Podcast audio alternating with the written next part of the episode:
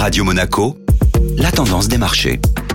La tendance des marchés avec Société Générale Private Banking. Bonjour Julien Tomayolo. Bonjour Benjamin. Peu d'initiatives pris hier sur les marchés actions. Le CAC 40, comme ses pairs américains, ont évolué sans grande tendance hier, malgré quelques statistiques économiques décevantes. L'indice parisien a clôturé en baisse de 0,16%, tandis que le S&P 500 cédait 0,30% et le Nasdaq gagnait 0,18% à la clôture européenne. Même si les ventes de détail aux États-Unis ont rebondi en avril de 0,4% après deux mois de baisse, les analystes estiment que la croissance de la consommation consommation réelle devrait encore ralentir significativement au deuxième trimestre. Toujours aux États-Unis, la question du plafond de la dette n'est pas encore résolue et le spectre d'un défaut de paiement de la première économie mondiale n'a pas incité les opérateurs de marché à la prise de risque. Les nouvelles de Chine et en zone euro n'ont pas non plus permis de redonner de l'élan au marché action. La production industrielle et les ventes au détail de l'économie chinoise progressent moins qu'attendu et l'indice allemand du sentiment des investisseurs s'est encore dégradé. Que s'est-il passé du côté des valeurs? L'unique entreprise du CAC 40 à publier ses résultats trimestriels hier était Bouygues, qui a déçu les investisseurs qui s'inquiètent de l'évolution de sa trésorerie après le rachat de la société Equance. Le titre a clôturé en baisse de 3,71%.